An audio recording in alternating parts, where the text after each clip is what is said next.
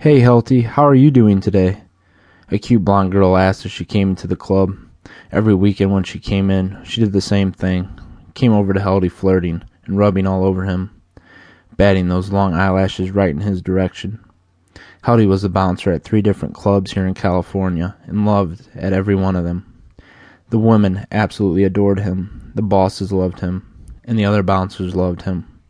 The only people who didn't love him were the men who got too drunk and had to meet his uppercut. As many women who flirted with him and attempted to get him into their beds. You'd think that he'd have tons of girlfriends.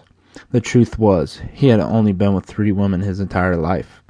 He knew how to dance, though, and he had a great personality. So these combined made the women drool over him.